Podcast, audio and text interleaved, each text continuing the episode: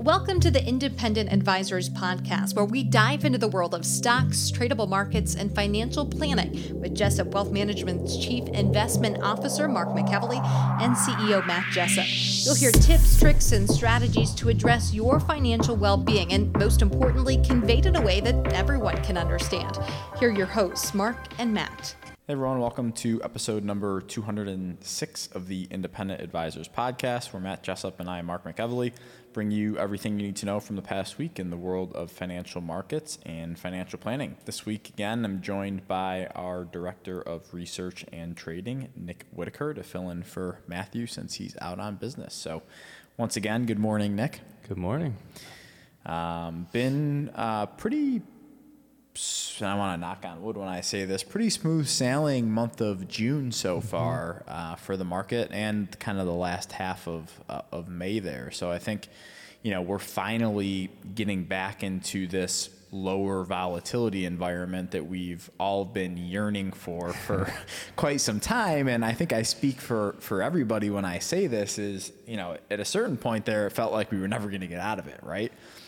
Yeah, it, always feels like that in any kind of market chop, bear market. Um, it's just painful, and people forget the good times and really forget how long we had the good times. It's mm-hmm. it's tough. It's part of it. Part of the so market. The, I think the VIX. I saw something on Twitter last night that the VIX closed, which is a, a measure of uh, volatility for the market over the next 30 days. For people who are unaware. Uh, it's the lowest reading since January of 2020, so pre-COVID, which uh, is a good thing in my opinion. Mm-hmm. So. Uh, before we begin, Nick, as always, just want to take the first few minutes to recap the performance for the month and the year of the major indexes that we track, and these numbers are as of the market close on June 21st. And as always, this data is from YCharts. S&P 500 index up 4.4% for the month of June and up 13.7% for the year. Dow Jones Industrial Average up 3.2% for the month and up 2.4% for the year. The NASDAQ Composite Index up 4.4% for the month and up 29% for the year. The small cap Russell 2000 Index is up 6.3% for the month and up 5.9% for the year. And the Vanguard All World ex United States ETF uh, is up 3.5% for the month and 8.7% for the year. Three month Treasury rate sitting at 5.4%, the two year Treasury rate at 4.68%, and the 10 year Treasury rate at 3.72%. Moving on to big headlines, current events from the week.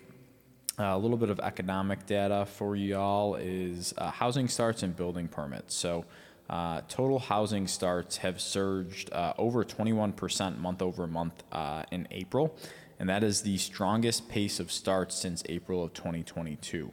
Total bur- building permits also increased 5.2% month over month for April.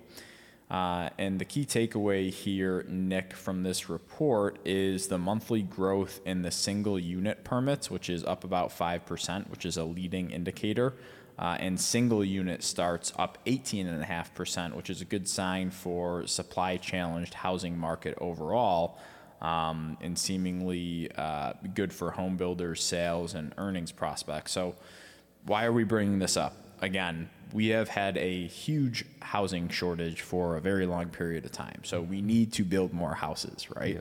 Yeah. Um, but, you know, with the way the economy has been, with COVID, uh, it's been very difficult, mm-hmm. right? Um, so I think home builders are finally getting incentivized to ramp up building homes again, and I think we've seen that. And I think we talked about this a little bit earlier this year, and we kind of not forecasted or predicted that, but everyone was asking the question several months ago and towards the beginning of the year why are home builder stocks doing so well and it's mm-hmm. like okay well it might be forecasting that home building sector is going to do pretty well over the next couple of months or the next couple of years. And. I think mm-hmm. we're starting uh, to see that here. And whenever people have the initial thought, which is a very normal thought to have, of, well, if there's a tight supply, why wouldn't the home builders just go out and start building more homes? They'd make more money, et cetera, et cetera.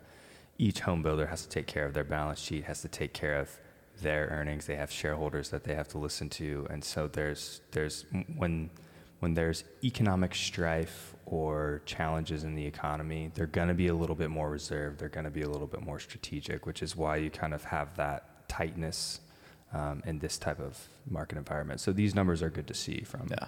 um, an, uh, healthy economy point of view. Yeah, yeah, well said. Uh, the other big event last week was uh, Fed Chair Powell's testimony before Congress on Wednesday and Thursday.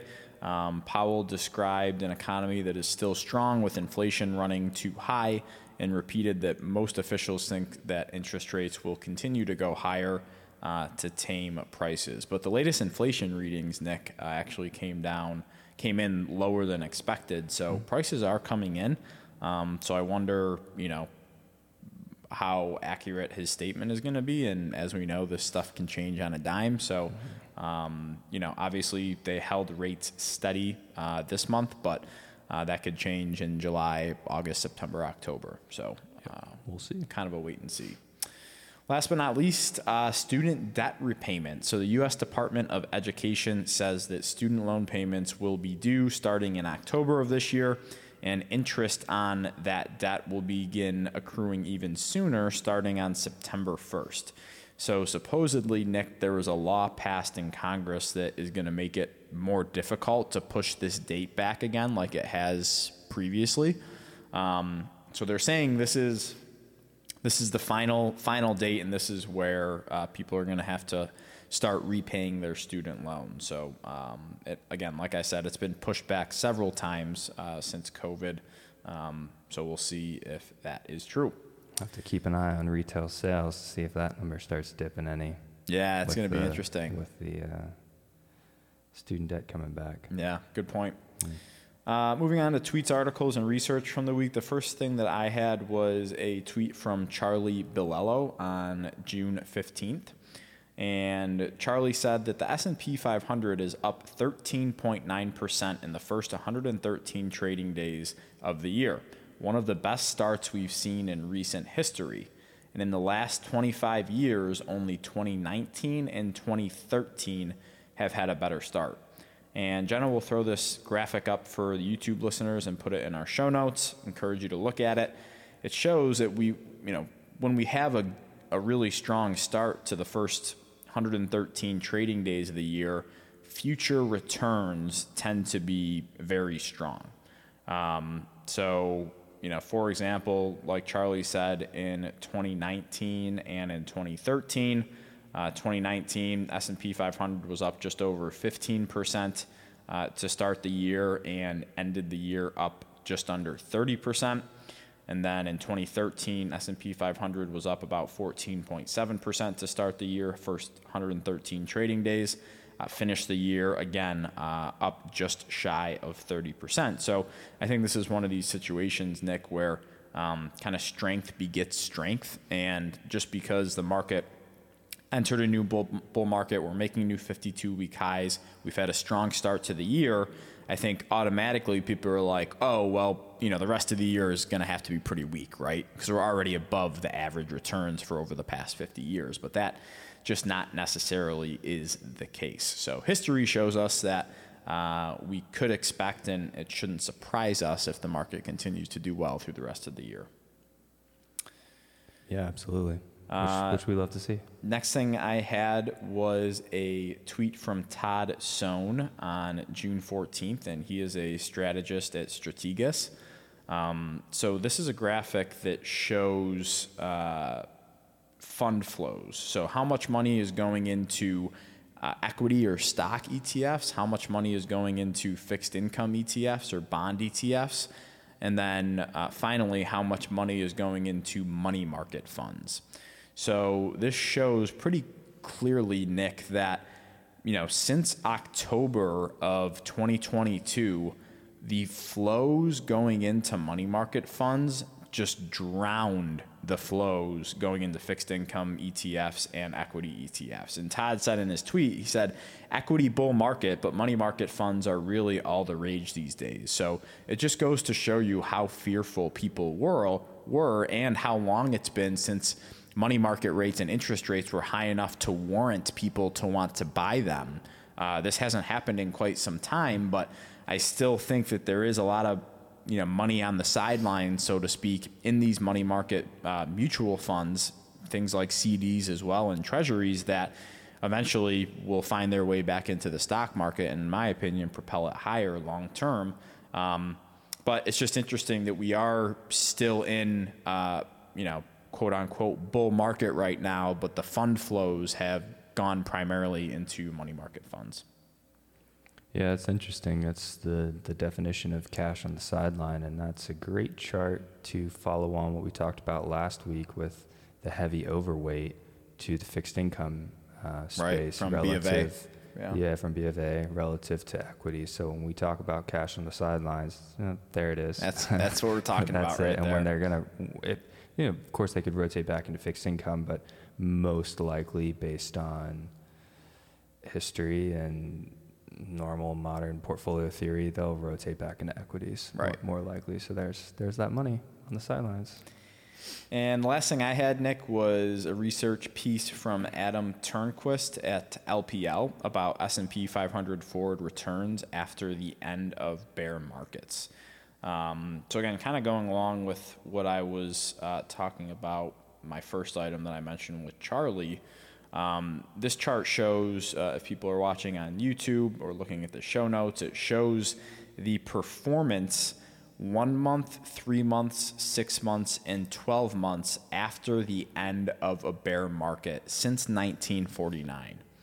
And what it's going to show, Nick, is that uh, the average performance for the S&P 500 after the end of a bear market. So one month after the end of a bear market, average return is 0.6%. Three months after the end of a bear market, average return is 5.1%.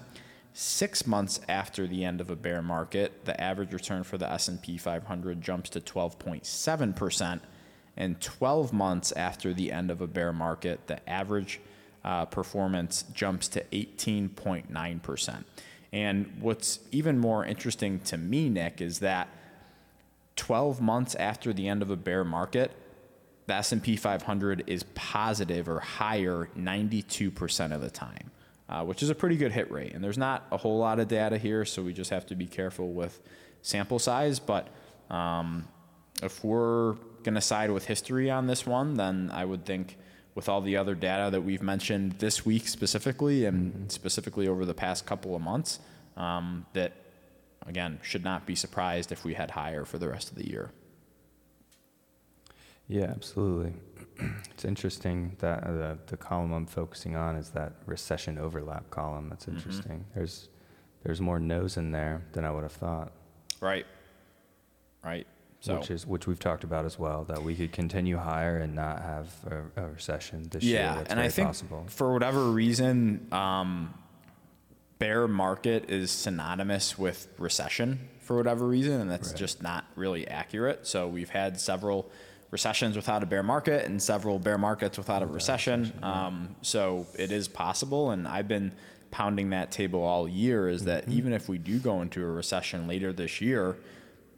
in my opinion, that was priced in in 2022 with stock prices. Absolutely. And it doesn't necessarily mean that if we have a recession that the market has to fall by 20, 30, 40%. Um, So uh, with that being said, Nick, I will turn it over to you. Excellent. So I'm going to start with some comments on June pricing. This is from briefing.com. And they say the following The popular narrative is that the move by the broader market on Thursday, this is 615 is when uh, is what, what he's talking about. This this piece was written on the 16th, last Friday.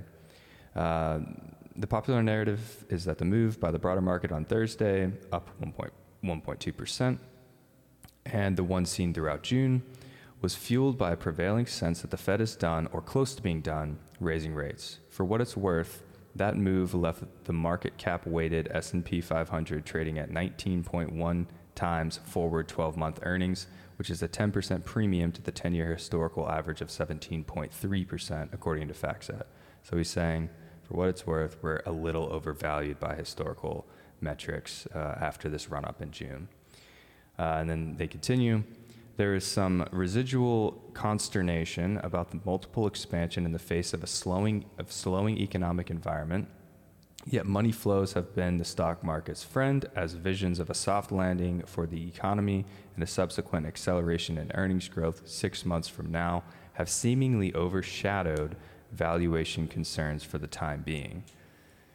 I put this in the podcast just because I think it's a great recap of everything that's gone on, really year to date, but what's pushing the market generally speaking, uh, particularly in June. And it, it just gets down to everything that he's saying here, which is the market kind of seeing the light at the end of the tunnel with the Fed, the economy still hanging in there. And yeah, valuations are getting, you know, there's, there's going to be some conversations in the media and, and people are going to talk about that a little bit. But the good news is outweighing that, which is why you're having a little bit of that multiple expansion. So, what are what are your thoughts on any of that, or anything to add? Yeah, the only thing I want to add here is that markets can stay overvalued for longer than you really think. Um, and one of my favorite quotes, and I forget where I hear this, is that you know markets can stay overvalued longer than you can stay solvent, right?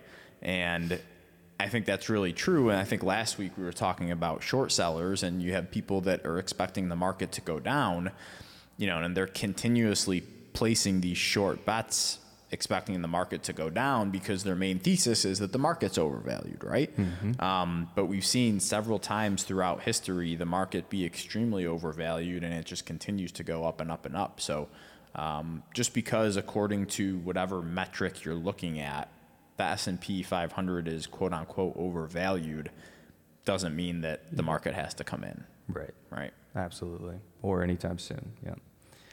Uh, the next piece I have is just reminding listeners on the big picture around inflation. This is a tweet from Game of Trades on uh, yesterday, actually, um, and it's a it's a chart from Fred on the personal consumption expenditures, uh, excluding food and energy. Uh, and the uh, research says the following Inflation might be stickier than most anticipated. PCE inflation, excluding food and energy, is still at levels last seen in the 1980s. I wanted to bring this up. I saw this this week scrolling on, uh, on our research sites, and I wanted to bring this up because we talked a little bit about inflation last week and uh, I don't want to get too positive for listeners. I want to remind listeners about some of the narratives that were pretty prevalent a couple months ago, three, six months ago, and will very likely pop up again if inflation does not continue on this beautiful trend lower that it's been on. And I wanted to bring this chart back up and show listeners big picture, we still are elevated on an inflation perspective. One of the reasons the market has has moved higher, and what I talked about in the last piece of research, which, okay, inflation's coming down, the economy's good, rates are slowing and or stopping. We see a light at the end of the tunnel from a market perspective. It's because this trend is continuing, and we can see that going lower with inflation. That's very important for the market to continue to see. Where I think you'll likely have chop in the market is if these inflation numbers stop going lower. If that trend, uh, you know, if we have two, three months of inflation that's beating consensus, i.e., coming higher, consensus is shooting for 3.5, it comes in at 3.7. The market's not going to like that, and that's where I think we could have some some volatility and some chop, because if that's the case, and inflation is stickier, um, and we see that narrative come back out, the Fed might have to step back in and hike again to try to get that ball rolling back lower. The key, the key re- level to, to look at is going to be around that two, two and a half percent range. I think if we can get to two and a half percent, I think we're fine the rest will take care of itself. But we're kind of at that make or break point where I think we could see some chop if if this trend does not continue lower. Right, and I think at least we're expecting this, and I'm assuming others are expecting this. So over the next couple of months, there's going to be some pretty large inflation numbers from 2022 that begin to drop off, right? Yep. So you know. Um, it would not surprise me if the trend of decreases in inflation um, slows down. Um, but overall, and I think the other thing here too, Nick, is you know for the past couple of years, employees have had uh, really good what I would call pricing power, right? So they could ask for wages because it was hard to keep people, uh, hard to keep the good people, uh, for instance. And, um, you know, I think the thing that people were concerned about for a really long time is this uh, wage price inflation spiral where inflation's going up, wages are going up, and people are like, hey, well, wh- why is it a bad thing if wages are going up? And it's because because there's people have more money to spend, right? And if there's again a lot of people chasing not enough goods, prices are going to go up. That's not going to be good for inflation. Um, so that's part of it as well. Is the the Fed doesn't want to see, you know, wages continue to increase at the pace that they have been over the past couple of years because that's just going to perpetuate the problem. And I know that sounds crazy that we're saying wage increases are a bad thing in a certain sense, but um, as it relates to inflation, that's the point that they're trying to make. Yeah. Yeah, absolutely. Well, well said. And the last tweet I have is a fun one. Uh, we don't talk about this stuff that often, uh, so I thought I'd It's always good when Chamath's involved in Yeah, the I- I- conversation. I thought I'd mix it up a little bit. Um, so, dis- disclaimer here: uh, if there are any very uh, gun ho and and and very strong, if you have strong feelings on climate change, you might not love this in one way or the other. in in one way or the other. Um, but this is from Chamath. I'm gonna try it. Uh, polyhapatia. I think that's pretty good. Polyhapatia. It's better you trying to pronounce it than Matt, but Yeah. so, uh, so it's a tweet from Chamath. Um, he's CEO of Social Capital, a venture capitalist. He was an early executive at Facebook. Very smart guy. Uh, he does like to be in the spotlight. So, um, you know, take take what he says with a grain of salt, of course. Um, by no means am I saying I'm a I'm a huge Chamath fan, but he is a very sharp guy. Uh, and he and he has a funny tweet here that I saw yesterday, and. Um, it starts with he says wow nailed it and he has taken a screenshot of a, of a tweet from five years ago and this tweet is from another quite polarizing figure in climate change her name's greta thunberg and i don't know how old she is now but she was pretty, Pretty young. young like not an adult um, like uh, Euro- European Norway, maybe Mhm. uh, Somewhere over there. Swedish, Yeah. uh, somewhere in the Baltics, I think. And she got a lot of uh, social media presence just from hammering the table. uh, You know, again, a child like hammering the table about climate change. Anyway, she said this five years ago. Uh, quote, a top climate scientist is warning that climate change will wipe out all of humanity unless we stop using fossil fuels over the next five years. And Chamath has uh, circled the date on there, which was uh, June 20, uh, 21 of 2018. he's And been sitting on this one a while. He's been sitting on this a while. Um, and he says, wow, nailed it. There's so much emotional hand wringing and, alarmis- and alarmism over climate change when the most prudent way to view it is through the lens of national security. Show me a war involving the West over the, la- over the past 50 years, and I'll show you a fight directly or indirectly over natural resources, namely oil. The most important thing we are doing now for our national security is getting to energy independence through solar and wind, and the biggest benef- and the biggest di- dividend it will pay will be in terms of peace. We will have abundant, near costless, renewable, carbon free energy within the decade and stop getting entangled in wars near and abroad because of it. The climate will only be saved as well, the, or excuse me, the climate will be saved as well, but it will be as a byproduct to the economically and socially sensible thing to do. In fact, more laws have positively impacted the fight against climate change by explicitly not mentioning climate change. And then he lists a bunch of acts uh, BIL, the CHIPS Act, Infrastructure Bill, Microchips, Inflation Reduction Act. He says this may upset folks who want to martyrize climate change, but they should get over it and move on. Um, a bit of a, a spicy take, particularly at the end get over it and move on. Um, I get climate change, I get people feeling very strongly and passionate about it and wanting to do things and wanting to act, enact things now. Um, and it's an interesting take that Chamath has on the idea of national security, and that's a great way to uh, increase climate change.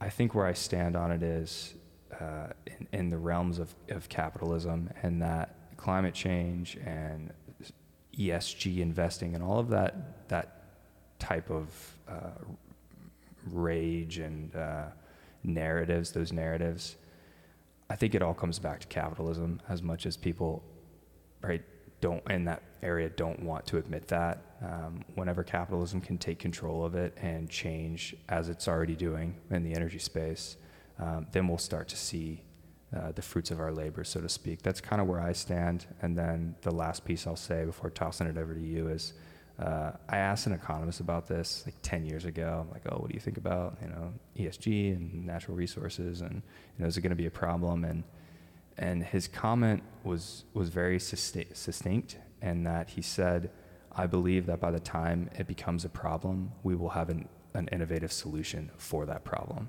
Right. It's like that's just the way the world has worked for hundreds of years. Mm-hmm. And I, I, agree with him on that. And that kind of falls in that realm of, you know, capitalism will solve this whenever it needs to be solved.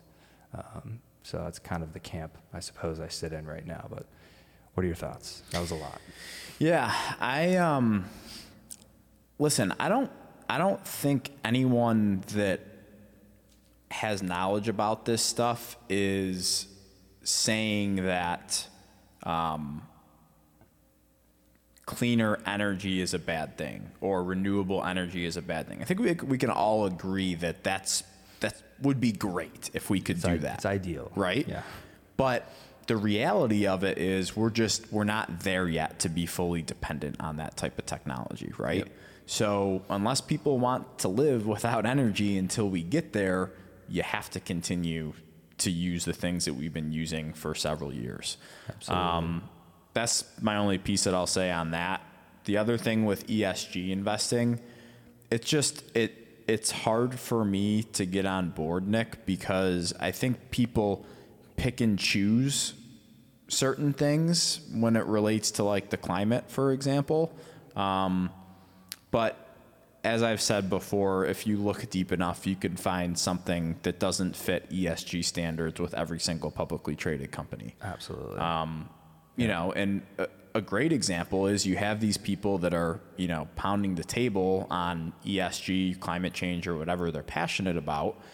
But most of us have an iPhone in our pockets, right? And do people know what it takes to create an iPhone and what resources have to be mined to make the iPhone work? Yeah. And have they done the research on the human aspect of how that happens. I'm not going to get into it, but you see where I'm or, going. or even the energy aspect because they've definitely used fossil fuels exactly. to get the resources. So it's it's kind of you know I think people like to be in like the rah rah you know part of a movement, which is fine, which is great, but I, I think sometimes we lose sight of everything else we use in our world today. Yeah. that is not necessarily the best thing for the environment, but people still use it. Um, so it, you know, at the end of the day, it this is going to be a conversation for a long time. It's not going away. I think I do not think the clean energy green movement, especially with cars, is going away anytime soon. And I really do think that within the next decade or two decades, that is going to be a, a huge thing. I don't think that's going away. So, um, you But know, what, what what did that take? Right, that was capitalism. right? Exactly. I mean, that was Tesla falling under the pressure of Wall Yeah. Street. Trailblazer. And, and Wall Street saying, "This is what you have to do. You got to clean up your balance sheet. You got to prove that you can do this in mass." Mm-hmm. And they did, and we've seen the we've seen what Tesla has achieved. And that's not a recommendation for or against Tesla. That's just an observation. Right. Yeah. Right. Well, Nick, thanks for uh, joining me on the podcast today. We are going to stub you out for Taylor to talk about estate planning for Thanks the for financial me. planning topic of the week. Yeah. So Taylor Ledbetter is our uh, one of our wealth advisors here in the office, uh, one of our experts in financial planning. So Taylor, thanks for taking the time this morning to come talk to us about estate planning. So what specifically are we talking about today? Yeah, so I want to touch on estate tax and then specifically irrevocable life insurance trusts or ILITs. Okay. I've just heard it be brought up a lot on the podcast, but we've never had a segment fully dedicated to this topic. Okay. All right, so first, I just want to briefly kind of explain what the estate tax is, how it works. Um, so, when an individual passes away, all of their assets are basically included in their estate. So, cash, securities, insurance, annuities, Their real estate. homes, Yeah, Cars. everything. Right. hmm Now, these assets are assessed at the fair market value as of the data passing, not what the asset was originally purchased for. Okay. And it's also important to note that anything left to a surviving spouse is not included in, In the that estate? person's estate. Okay. Because there's an unlimited marital deduction. So that gets rid of a lot of assets already for a lot of people. Um, some other exclusions could be charitable donations or any debts, fees you owe. Now, in 2023, there is an estate tax exemption of 12.92 million. So what that means is if all of your assets in your estate are valued over that amount, you'll pay a 40% estate tax. Anything below that is not taxed at that rate. Right. So it's any amount over 12.92 million will be taxed at the 40% rate. Correct. Okay. Mhm. And that limit is very high, but it hasn't always been that high. Um, so prior to 2017, that exemption was around the $5 million mark. Wow. Um, Less than half. Yeah, yeah, it's been raised quite a bit. So, with the exemption being so high now, people haven't really had to worry about going over that limit. Now, it's important to bring up this topic because starting January 1st of 2026, that exemption amount is actually going to expire and it's going to drop back down to around that $5 million mark. Right. So a lot of people are going to be, or a lot more people will be affected. Right. And have to pay, start paying the estate tax, right? Oh yeah, Um, yeah, and uh, you know this was a huge, a huge jump and a huge part of the 2017 Tax Cuts and Jobs Act was, um, you know, raising the estate tax amount, um, and especially in our industry, which I think you're going to get get into a little bit here, but you know. We plan with our clients for the estate tax when they're still with us, right? Because you know you have someone that has twenty million dollars. That's a pretty big tax bill that you have to pay. So we want to make sure that we're talking about that, discussing it, and it's important because I don't think a lot of people realize that it's set. The estate tax exemption is set to revert back to where it was before mm-hmm. 2017. yeah, and I mean it takes time to plan for this kind of stuff. So if you have a pretty high net worth and you didn't know this was going to be changing, might make you a little bit nervous. Right. Um, But there are some things you can do to minimize your estate tax, and that's where the irrevocable life insurance trusts come in. I don't think they're super common now, but I think they will be, you know, starting in 2026. Right. So essentially, how the ILIT works is you designate the trust as the beneficiary of your life insurance policy. And then, you know, once you pass, the trustee will manage those funds for your trust beneficiary. But, you know, life insurance payouts can be pretty high. So um, it could definitely throw you over a $5 million exemption amount.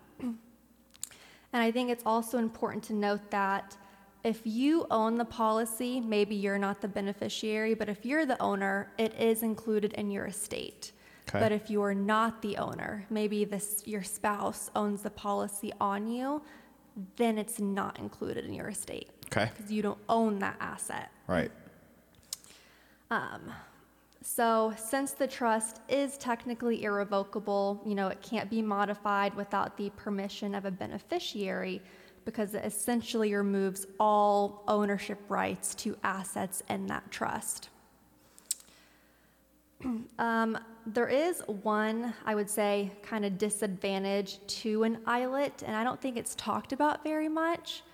So, if you live three or less years after maybe transferring ownership of this policy to an ILIT, it's actually still included in your estate. there's a three year rule. Okay. So it's kind of like a look back period. Yeah. Sort of. Yeah. Kind of like what Medicare does. yeah, exactly. Okay. Yeah. So I think that's really important to point out too, because that that's not really talked about either. Right. And, you know, possibly starting right now, even if you got an ILIT, you know, today, when mm-hmm. 2026 rolls around, that's not even going to be past the three year time period. Right. So it's important to have these conversations ahead of time. Now. Yeah. So I think ILITs will kind of be the most popular way to minimize the estate or estate taxes. But there's also other things you can do. Um, so gifting assets away, it's good to get ahead of that. Um, for 2023, the annual gift limit is $17,000 per individual. Um, or you can elect gift splitting with a spouse and gift up to 34000 uh, per individual. Right. But that takes time too. You know, that's not a lot of money when the exemption amount is is that high. Exactly. But any little bit helps. Right. And just I think to clarify that for people, Taylor. So, me, for example, I can give $17,000 to you, I can give $17,000 to Jenna, and I can give $17,000 to Jack without incurring any uh, gift tax penalties. Correct. Okay. Yep. Um, yeah, and another way you could just minimize kind of that estate tax is charitable giving. That's really popular too. Um, there's donor advised funds, which is essentially a giving account to make charitable contributions, um, and you receive a tax deduction for it. Right.